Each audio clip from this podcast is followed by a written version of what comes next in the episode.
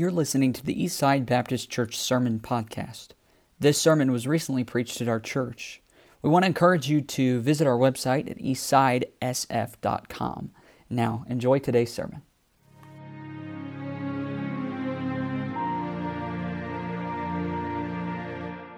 Matthew thirteen and Luke chapter number eight.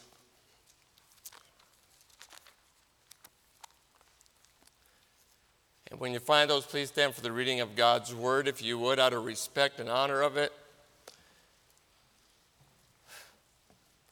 We'll always try to be mindful, be sensitive to the Lord. And, uh, you know, if he's having one of those days with you, just let him have it. Because I heard a preacher say one time that he wished God would stop making him cry when he was in the pulpit. And he stopped crying from that moment forward. And I never want to become so insensitive to God that he can't work and be emotional when we open up his word and we come to church. Amen. All right?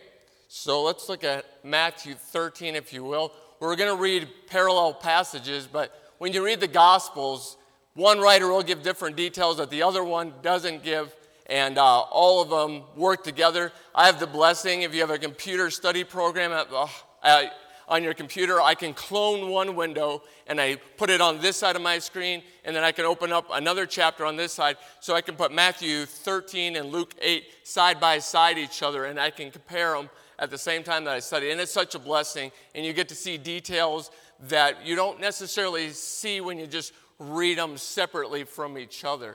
So I want you to look at Matthew chapter number thirteen.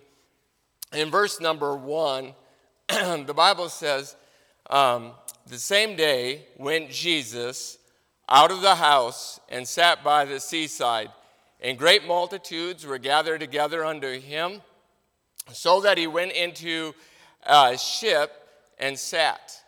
And the whole multitude stood on the shore, and he spake many things unto them in parables, saying, Behold, a sower went forth to sow.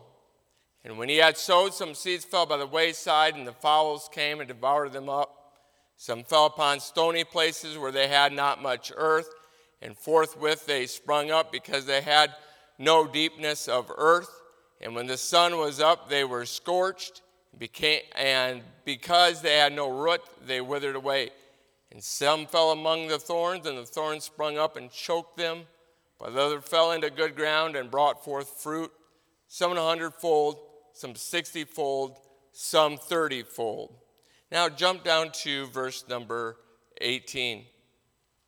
Verse number eighteen, it says, Hear ye therefore the parable of the sower. When anyone heareth the word of the kingdom, and understandeth it not, then cometh the wicked one, and catcheth away that which was sown in his heart.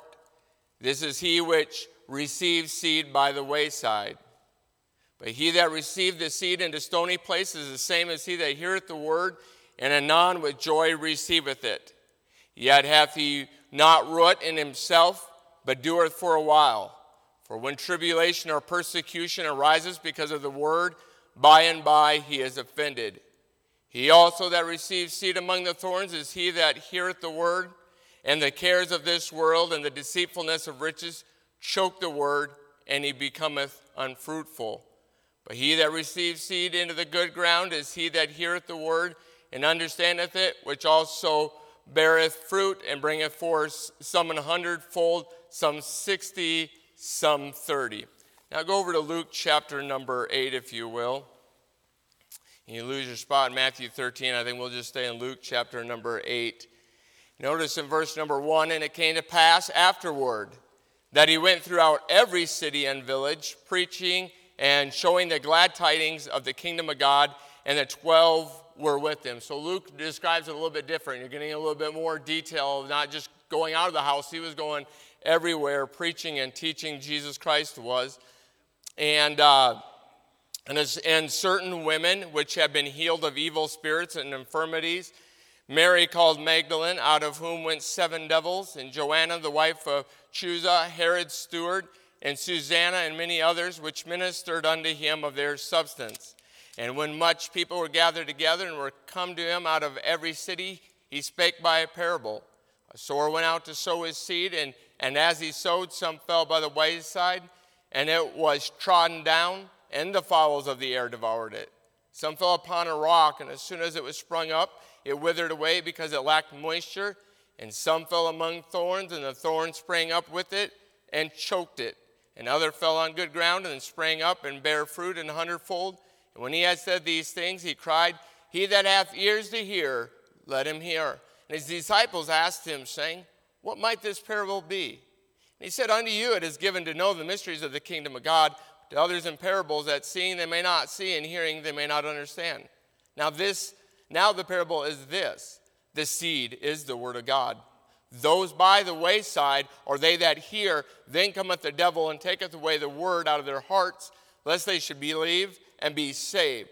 They on the rock are they which, when they hear, receive the word with joy, and, they, and these have no root, which for a while believe, and in the time of temptation fall away. And that which fell among the thorns are they which, when they have heard it, go forth, and are choked with cares, Uh, with cares and riches and pleasures of this life, and bring no fruit to perfection. But that on the good ground are they which in, in an honest and good heart, having heard the word, keep it and bring forth fruit with patience. Well, uh, let me have a word of prayer, and then we'll be seated, and uh, we'll see what God's word says for us today. Lord, I thank you for the chance to open up your word today, and I, I do pray, God, that you will use your word today, a parable that's well known, God. And Lord, I pray that we would focus and pay attention, even on those portions of Scripture which we think we may know or heard many times in our lives, God. Lord, please come now and honor your word. God, bring us to a moment of decision and challenge in our lives. And then, God, help us to yield to your convicting power of your Spirit. And I ask this in Christ's name, amen. You can go ahead and be seated. Well, I know maybe looking at the last week's weather forecast may not necessarily bear to be true, but I am exercising the faith that we are into spring. And I, I don't care what you say to me, and uh, I shall not be moved. I am believing we are headed into spring. You know, the Bible talks about Uh, beating your swords into plowshares. I'm gonna beat my shovel, I think, into plowshares. So that might be that might be a better way to go about it. We'll just beat our shovels into into plowshares. But we are getting to that that time of that time of year, getting the spring, and and even where I work at in Laverne, I can look out the window and see the traffic come by all the time. And you know, I'm starting to see the the the farming equipment starting to be pulled out there, the tractors and and all of and all of those things. And uh, they're getting they're getting ready to to plant and and uh, and do all that farming stuff. And I don't. I don't know a lot about it. I was talking to Jacqueline a few weeks ago, and I'm I'm with you. We, we, I don't know much about farming. You talk about your husband knowing stuff about farming and stuff. And I, I don't know, just well, however you do it, just get it done, you know, and I'll just enjoy the fruits of it. I, I, don't, I don't know a lot about it. Probably don't know a lot about a lot of things, but I definitely don't know a lot about farming and that type of thing. But there's there's certain things that I that just growing up around this part of the world that you maybe just have a cursory knowledge or have an idea about or what. And when it comes to planting and farming around here, the results that you see in these piles of grain that you see at the end of a end of a summer or early fall that you see stacked up at a grain elevator, that's not the result of happenstance. That's not the result of chance uh, taking place. There was careful planning and decision-making that went into getting from point A spring to that harvest at, at the end, and, and the kind of harvests that harvests that go along with that. And so uh, any farmer, I would have to imagine, is has the desire that whatever his yield is on an acre of whether it's corn or beans, he's never really ever satisfied with that yield amount, that he's hoping that he will increase more than he did, did last year, because increased yield means increased profitability. It makes perfect sense. If you're a capitalist, which I hope you are, then you're into capitalism, you will enjoy that fact. And so to help them to achieve that very thing so that they can get the maximum productivity out of it, then many of them do what's called soil testing. They will they will test the soil that they will have. And uh, so when I was looking uh, at this, I found an article about soil testing that gave five really good reasons, and I and I just summarized it in a way that, you know, that my little brain can understand it. And it gave five really good reasons why a farmer would would test his soil.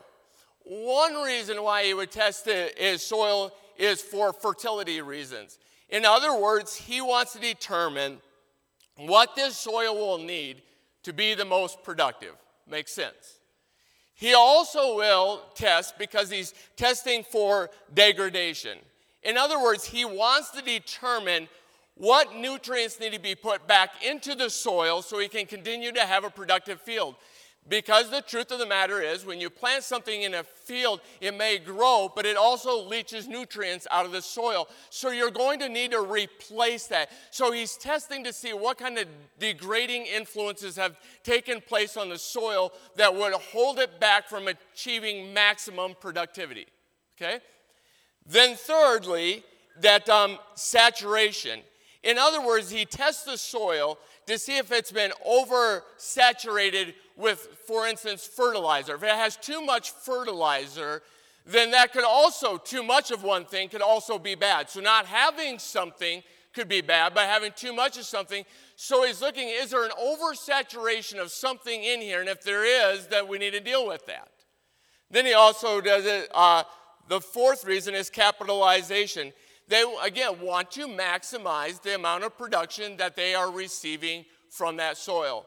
And then fifthly is that globalization, because they don't just grow crops just to grow crops, and that they grow crops to make money, but beyond that, we, it's called the breadbasket of America for a reason, because we're feeding the world with our crops. So the better the crops are, the bigger the impact it makes on the rest of the world around us. If we all went into a global drought and there's no crops, man, if you think grocery prices are bad now, you, it would be astronomical if all of all crops failed in the world at once.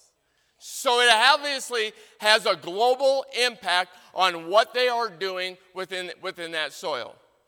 Now you may be saying this morning, well, fantastic. I thought we came to church and uh, we're getting a farming lecture. Well, you are, because in the sense that you may not be a farmer in the sense that I'm just uh, saying here, but I do know this. God wants you to be a soil tester. And by that, when we look at this parable today, Jesus taught a parable about farming. And the parable is often called the parable of the sower, which I believe is a little bit of a misnomer, because in reality it should be called the parable of the soils, because the focus of this is less on the sower than it is on the soils of this, and that God wants us to be soil testers. And the soil in this, and as we are going to see, represents this: your heart's reception and response to the Word of God. That this parable is dealing then with everyone in this room, regardless of where you find yourself in a position in relationship with God. Whether you came in here this morning and as a visitor, you, you do not know Christ as your Savior, you're looking for answers, or whether you're someone who's saved, that you're, you, you say, I'm on the right path and I've got this all figured out. I'm going to tell you this, this parable is not just for a select group of people, but it's for everybody. And the result is that God wants us to be soil testers of our heart in much the same manner as that article that I showed you with. God wants you to test your heart this morning in relationship to His Word, because He's concerned about the, the fertility of His Word within your life. What production is it making in your life? What kind of yield, what kind of return is God's Word getting in your heart? What kind of response to God's Word is making in your life and the productivity or the fertilization of that Word? It's looking for degradation in your life. What influences in your life are degrading the, the, the impact, the response to God's Word in your life? Because God wants us to look at, are there degrading influences in my life that are hindering my response and receiving of God's Word in my life? And saturation. You see, God wants to test our hearts because sometimes we can saturate our lives, not necessarily with degrading things. It could be even good things, but we saturate our lives with things that take away from God's word doing a work in our lives. And then we can also then, this uh, capitalization. God wants you to test your heart to see if you're getting the maximum impact of God's word in your life, and if not, why? Why is that not happening? Why am I not seeing a hundredfold return? That's a reasonable question to test. And then lastly is this. God wants us to test our hearts because you have a global impact. Because you do not know what you are, where you're at, because you are a stone with a ripple effect. You are creating a ripple effect, whether it's in your youth group or whether it's in your marriage or whether it's at your job. Wherever you're at, you're creating a you're creating a response, and so your response and receptiveness to God's word has a global impact. Whether you realize it or not, it has that very impact in your life. So when we look at this parable today, and as we try to understand what we are what we are having here, that God really wants you to say, do you see the importance of this parable that we have be- before you? This is just not that cute Sunday school lesson that we've seen and heard so many times. This is a parable that really is the foundation for everything else that Christ will teach in this chapter, and really is a foundation for everything in your life, because it all has to deal with your responsiveness and receptiveness to God's word and whether it is living up to the potential that it contains. And so when we look at this, that God wants, as we look at this parable today, God, I believe, wants you to test his word. And I get, believe that God wants you not to test his word, but test your hearts this, this morning.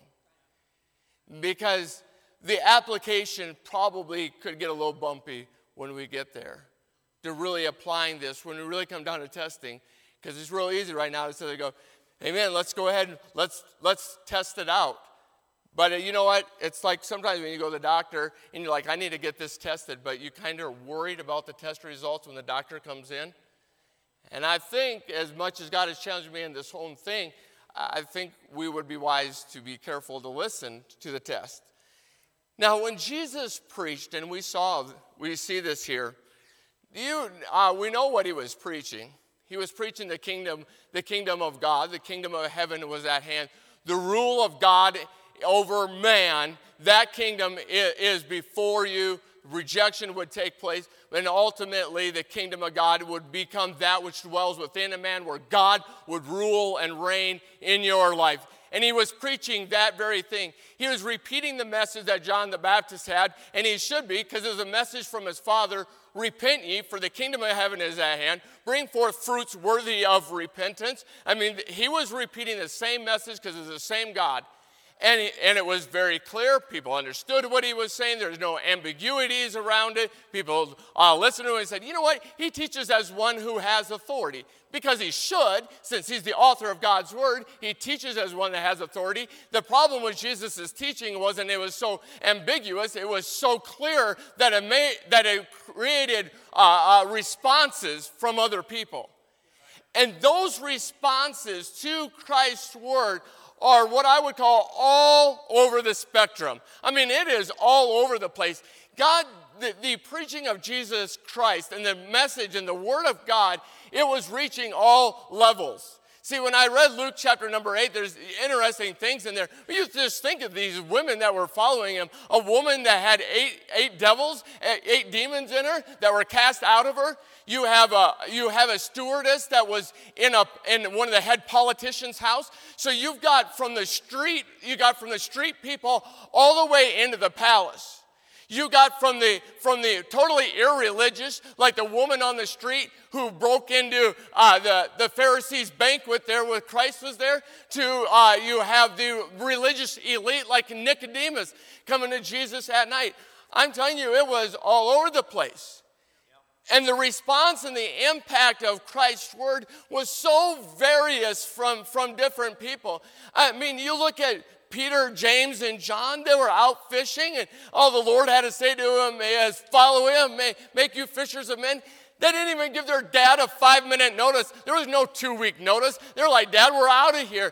The Savior has called us. We're quitting our jobs. We're forfeiting everything. We don't care about our inheritance. We just care about this one who has called us, this Messiah that we've been looking for.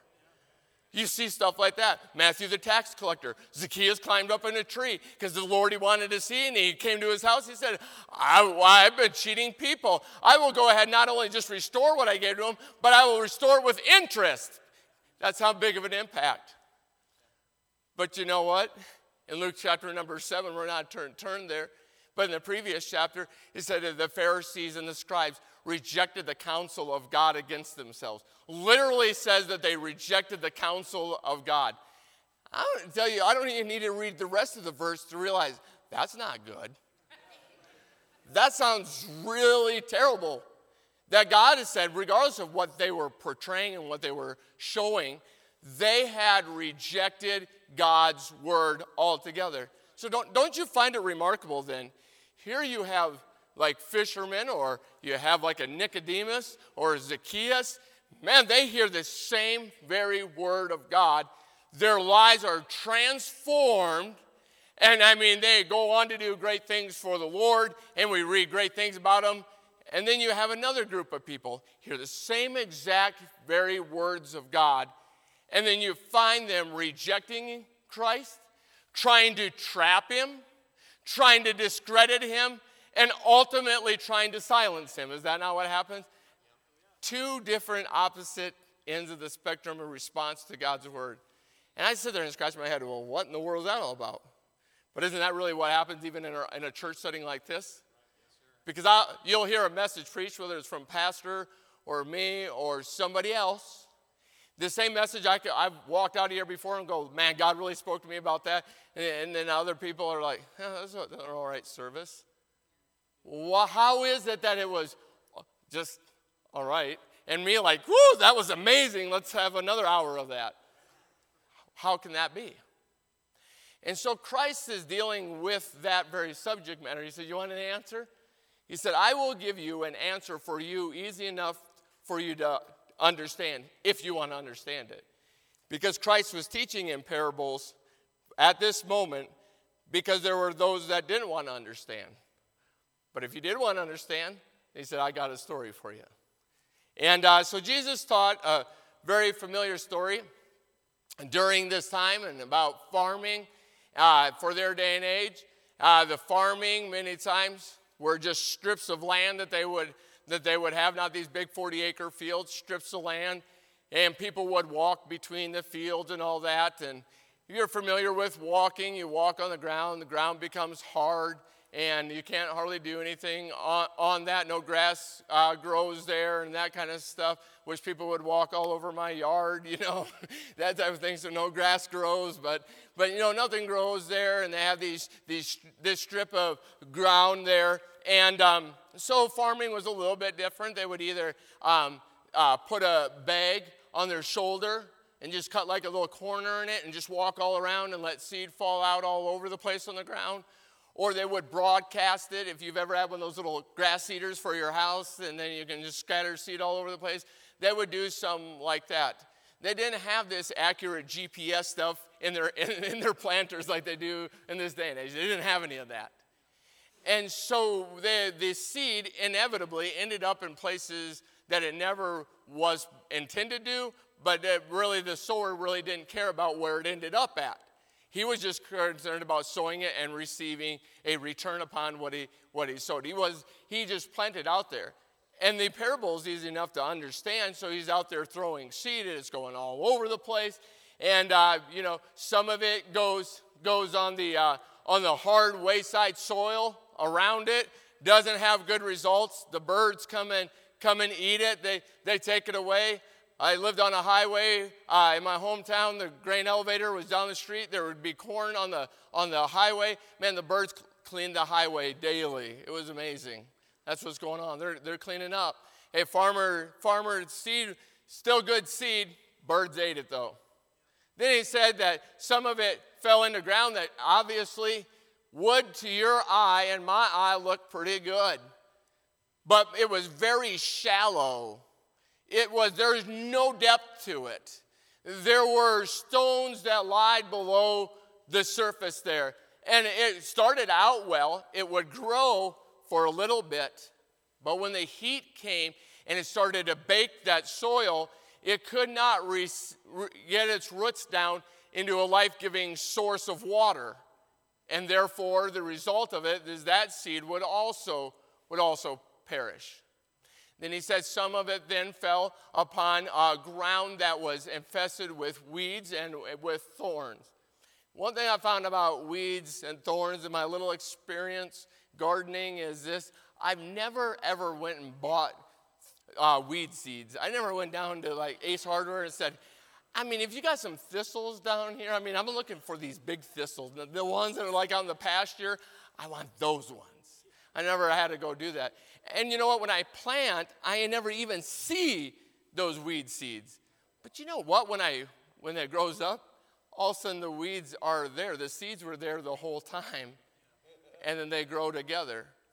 And it says that it even grew up in the thorns. I'm going to tell you this. The thorn bushes that they said that they had there are those big nasty thorns, like the ones that were on the on the brow of Christ. That if something grew in there, and I'm not picking tomatoes in a thorn bush, I'm sorry. You can go ahead and have that because it's become useless to me. I'm not putting my hand in there. So that seed became worthless, became useless. And then some of it then fell on good ground. I mean, good black soil, not this red Oklahoma stuff. I don't I don't know what that stuff is. I mean, that, that stuff is terrible. It was on the bus. You should have left it there, all right? That's all I'm saying. It needs black dirt. The blacker, the better. When, you know, like when I'm gardening, I want black soil. And some of it fell on some good, nice, I think it was black soil. Don't don't change my mind on that. And uh, but it produced. There wasn't anything impeding it. The ground, can we put it this way, was open and receptive to receiving the seed with no barrier stopping it from producing the results that the seed could produce. That's not, not the parable. This is the simple parable that, that, that Christ is going. And I think when we look at these parables and, and even trying to explain it, we're all getting it. We all understand it. And that's probably the problem with Christ's parable many times, because you're understanding it. You're like, okay, I think I know where you're going. I think I got it. And then Christ says, I'll explain it to you. There's no misinterpretation of, of this.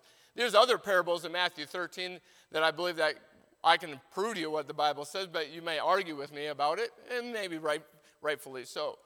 But there's no ambiguities. There's no hidden meaning to this parable, because Jesus tells us specifically what is in this.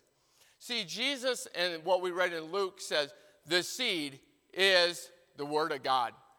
God's word is living and powerful and life-producing, life-changing, life-altering.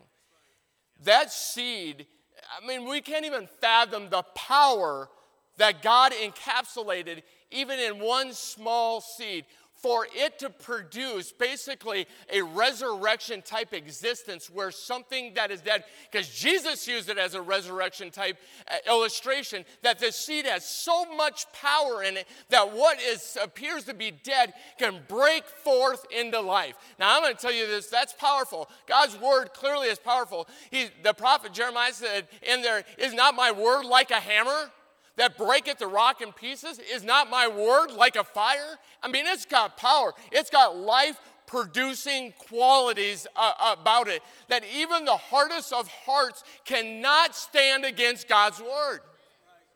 It's powerful. It's life-giving. And so this is the seed that Jesus is talking about. Very good seed. The parable has no problems with the seed at all. The seed... There, there was no issue on the, the seed was just as good on the wayside soil as it was on the stony soil, as a thorny soil, as a good soil. Equal quality across the board. Okay? So then we have the sower, which many people call the parable of the sower. Specifically in this context, it would relate to Jesus Christ preaching and proclaiming the word of God. But the kingdom parables aren't just for then and now. It's dealing with this period of time till Christ Jesus comes again. And in this period of time, then anywhere that the word of God is cast and sown, it would become sowing type material. Okay, so it may be at your church. It may be at a, maybe here in a church service. Maybe in your Sunday school. It may be now you can buy books. You can go home and uh, read articles on the internet. Uh, you can listen to things on YouTube. You probably need to be careful on some of this stuff, to be honest with you.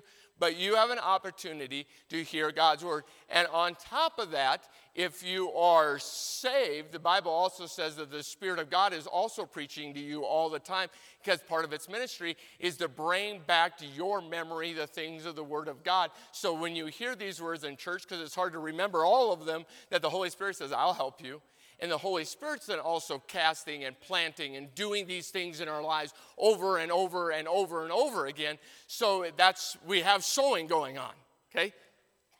But then we get to the, the different hearts, the different, re, the different responses then really to, to the Word of God. Because Jesus said each one of these soils represents a different heart. You see, so the hard-hearted individual, or the hard heart, is this, it's beyond just rejection. See, we got to get beyond this idea. The hard-hearted has to be only those that outright say, I do not accept Jesus Christ. I do not believe in his word. I do not accept it at, at all. It is not the word of God. He is not the Son of God. Now, that would fall under people that, that have wayside soil. But if that's all you view it as, your, your view is narrow, and you need to look at it in a broader sense. Because hard-heartedness could be as simple as, as this. I've already been up here for at least a half an hour or longer, and you're already thinking, you haven't listened to a word I said. Oh, you've heard me, but what you've been thinking about is, man, that looks like a pretty cross up there. What's that big round thing up there called? And uh, when are we going? It's not the Death Star. And when uh, when are when are we when are we going home? You know, but the whole time your your mind is somewhere else because you never wanted to listen in the first place. The the uh, the shallow or the stony soil is basically those that receive that word. There is a degree of an excitement to it, but then it fades away. Can I tell you this? It's a shallow profession. There is a profession without a possession. You've professed, I love this. Man, I'm going to do exactly what this says. And you do nothing about it. You know, I'm all excited because this has got me stirred up. And that's all it did is stir you up. And then you're back into the world and boom, it's gone again. And then you also have the, the, the thorny soil there. The weeds. The Bible says the cares of this world, the pleasures of life, the lust of the flesh, all of these things around us choke or choke out God's word, degrade it, make it less in, in, in our lives. That all these things we, we're so caught up with living, we're caught up, what, what am I going to eat? What am I going to drink? What am I going to wear? I'm going to pay for this. Or you're just living life in the in cruise control.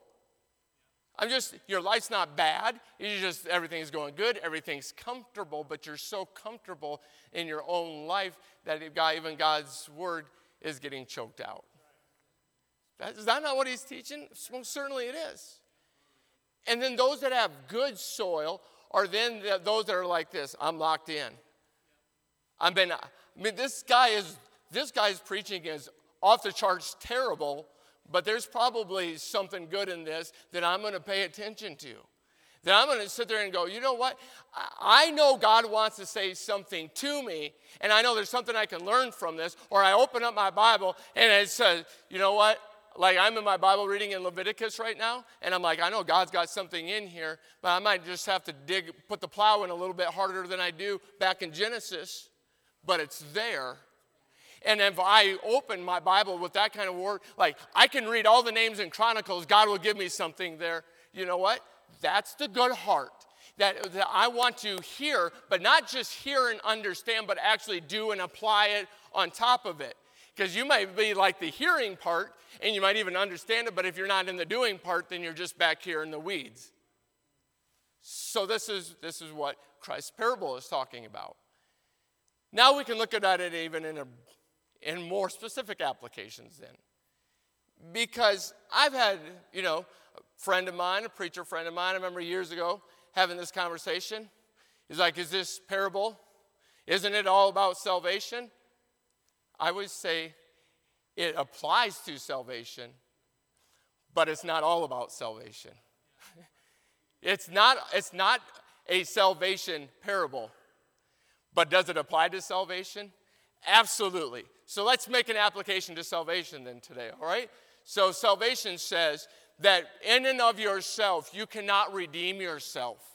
As it is written, there is none righteous, no, not one. That we've all fall short and come, uh, all, all sin and come short of the glory of God. That if you've used the Lord's name in vain, you're a blasphemer. If you ever put anything before God, you, you have had idol worship in your life. If you've ever taken something that didn't belong to you, you're a thief. You ever looked on someone with lust, you're an adulterer. You ever desired something that didn't belong to you, you're into covetousness. Ten Commandments, they're, they're right there. That's, and the Ten Commandments are a standard which shows us our utter, our utter sinfulness. And none of you could ever keep the law or even Ten Commandments good enough to get yourself right with God. And on that, a just God has a right to punish you for all eternity.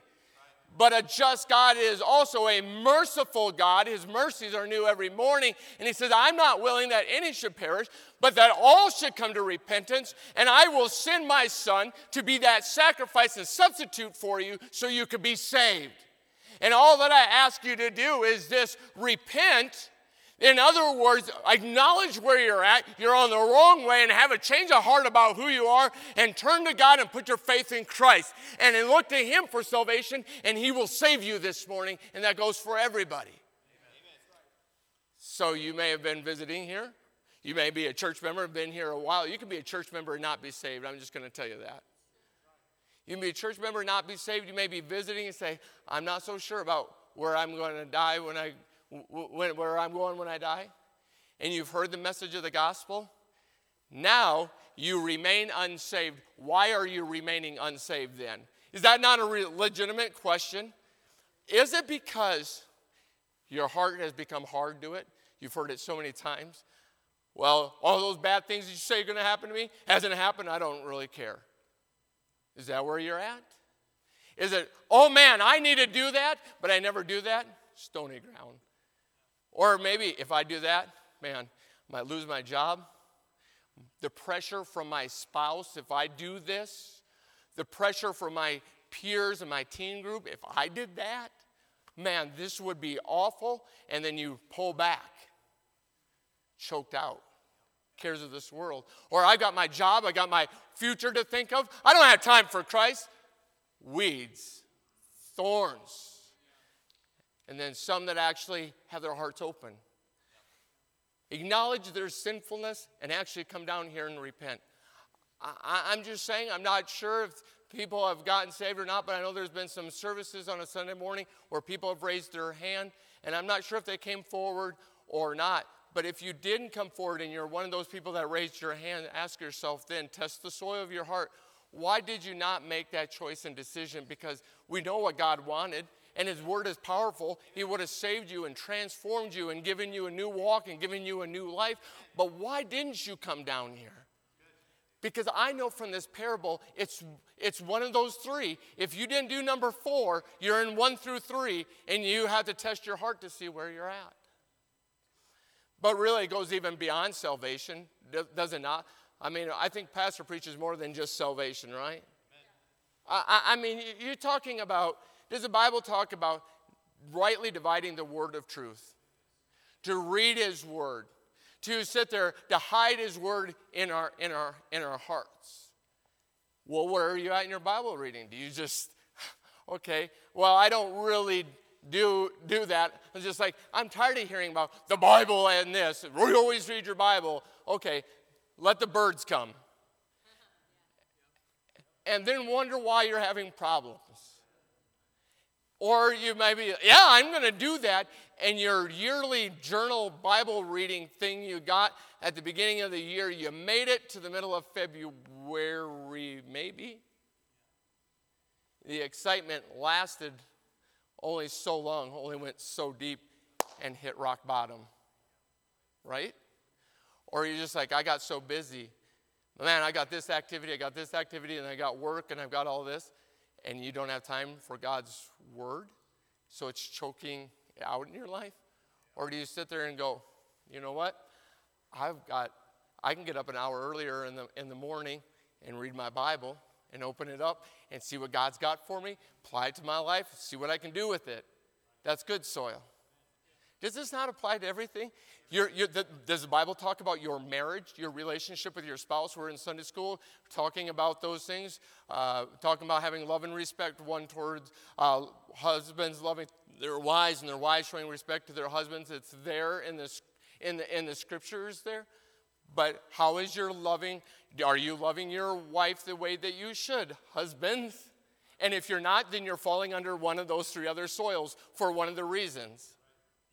And maybe you become so hard-hearted to your wife that, that, that, that there's no penetration of that truth anymore to your life because you've gotten so bitter against her, because the Bible does warn about getting bitter, the husband's getting bitter towards their wife, not the wife getting bitter towards her husband. It's in the Bible. And wives, showing your husband respect. Well, that dirtball, yes, he is a dirtball, and you agreed to marry that dirtball, all right? I'm just telling you. Okay, he probably is. If he's like me, he's a dirtball, all right? And I'm just, tell, I'm just telling you this, though. He, he deserves respect not because of the, his character, but because God said it so. And he deserves a respect because God wants you to do that. Well, how do you respond to that? Are you are you in one through three? Or, or are you in number four? Like, I'm going to do that in whatever way. Like, we were doing practical things in our Sunday school class to show love towards your wife. Well, I'd be all right if you wouldn't teach things like that, because then I don't have to do anything about it. So if you want to stop teaching and go to another subject matter, you're fine, all right? And uh, but that's just how it goes. But it goes on and on. You're, you're tithing, being a witness, living a holy, separated life. Whether you're going to live a life of purity, whether you're going to stand up against the pressures of the society or, uh, around you, whether you're actually, you teenagers, you came back from college days there and like, this is, I heard these messages and God spoke to me during this message. Well, I am thankful, and I pray to God that he did speak to you through the message. But if there's, if it doesn't go to number four, if there's no productivity, then no matter how good college days was, it really wasn't that good. Because there should be production that should be the result of it. I want God's plan for my life, but then you're going to go ahead and live your life your own way by your own plans, or we're going to get to God's plan the way that I want to. That is using thorns and the cares of this world, and it will choke out the effectiveness of God's word in your life, and you won't get there. So this is why it's so broad, and, and so because God's word isn't just be applied in what how we respond in a church service, but do you understand you're supposed to live God's word out each and every day?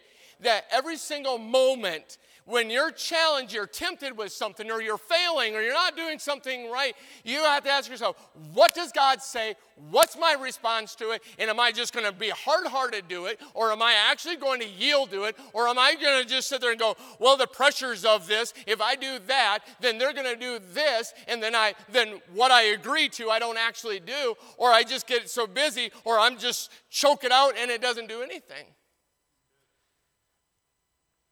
You see, I, when I used to look at this parable, I'd be like, oh, I want to get to a hundredfold. I don't even think it's so much the thirty, sixty, one hundred is so much the number as much as it's parable, as that God wants us to get to a point that our heart's reception is in such a way that it's producing the results that he wants in our lives.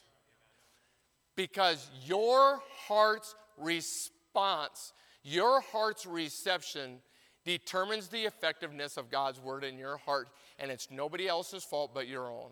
Yeah. That's what Christ is teaching here. He was being straightforward because there's a whole group of people that didn't want to hear him, and he's, and we don't have time to look at it, but he said, ah, you're just like it was in the days of Isaiah. They have ears to hear, but they wouldn't he- hear. They have eyes to see, but would not see. In other words, they just turned it off.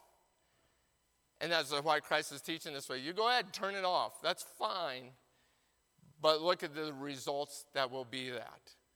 So when I look at that, anyone in, in, in if they're, you look at a farming aspect of this parable, if you're in your right mind, would sit there and go, I would then want to make sure that my soil is good. I would want to make sure that the productivity is there in my life. Your heart's hard? The Old Testament prophets cried out to his people, break up the fallow ground of your heart. It is time to seek the Lord. You have lied idle long enough. You've heard his word. It is time for you to break up the ground of your heart, and it's time for you to start responding. And I would challenge you this morning that God's saying, enough is enough. You've done enough listening. I've talked to you enough about this. I've convicted you enough about this, and you've not responded. Now time, now is the time to put the plow into the ground. Now's the time to break it up. I want to do great things for you. I want to bless you. I want you to experience the power of God's word in your life, but you got to get the plow in the ground. It's time you respond and break up the fallow ground. It may be that there are, it is time that we start having a much deeper profession than that we have.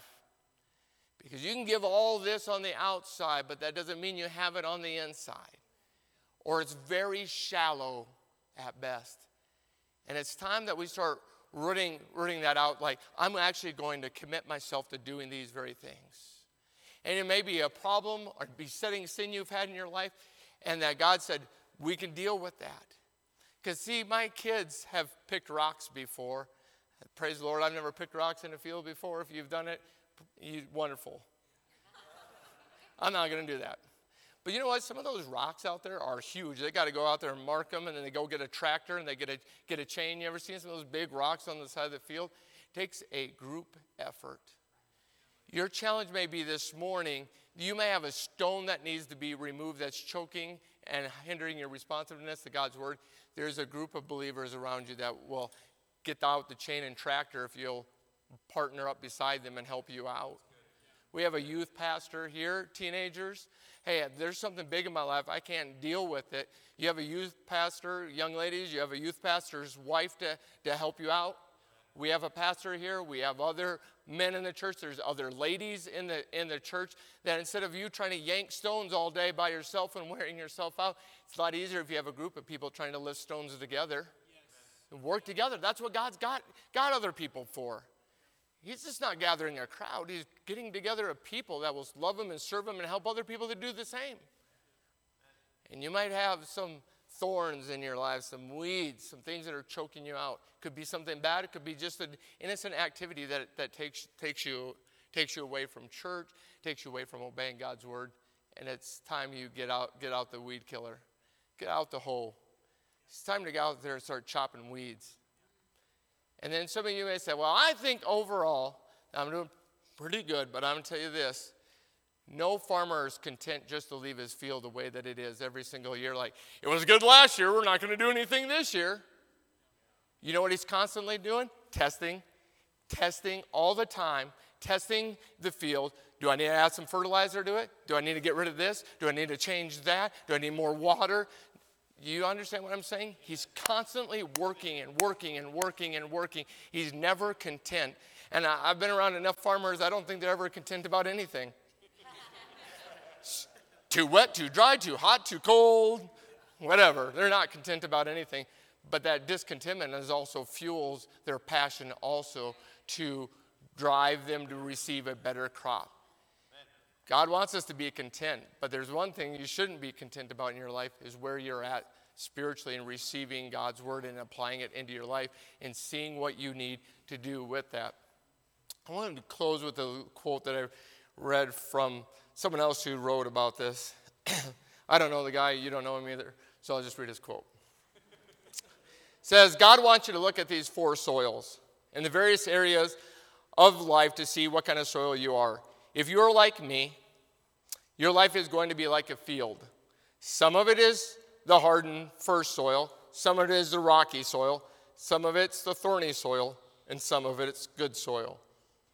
The goal is to till the hardened soil, clear the rocks, clear away the rocks, and burn out the thorns so that our entire field becomes good, fertile soil. I don't believe that there's any one of us in here that are all good. But I do believe this, that in our lives, many of us, we probably possess areas in our lives. Some are hard areas in our lives that we don't want touched. Some are areas that we've been trying to pretend we're doing, but we're not. We're just professing. And then there's some areas that we've allowed things to choke it out, God's word and application of it in our life and our response to it. And then there's some areas that we're good at. And a lot of my challenge today is not for you to focus on what you're good at, but to test the areas to see where you're bad at, to see where it's not good at, to see what God wants you to do in response to that. Because today the bigger, the biggest issue is your heart's response and receptiveness to God's word, and your, your heart's condition will determine that. And then everything else will filter down about that, whether you're saved today, your relationships, your obedience, whatever thing the Bible speaks about will all fall underneath that. And so I would challenge you today, and as God, as Christ has given us this parable, it's not a parable about the sower, it's a parable about the soil of your heart and where is it at today. And today may be the day that there needs the, the planter needs to come out. Grease up the plow, hook up the tractor. It's time we get to work. All right, let's go ahead and stand. And we're going we're to have a time of invitation here. I'd ask that you'll bow your heads and close your eyes. Lord, I thank you for a chance to look at your word today. And uh, God, I just pray that you'll work in this message like you worked in my heart. And God, how we respond to your word and the receptiveness of it. And God, I do pray if someone is not saved here today, that they would today would ask somebody to show them how they could be saved. Come forward. We'll give them the scriptures so they could be saved. God, just please work in their hearts. God, please work and use this invitation as you see fit. And I pray and ask this in Christ's name. Amen.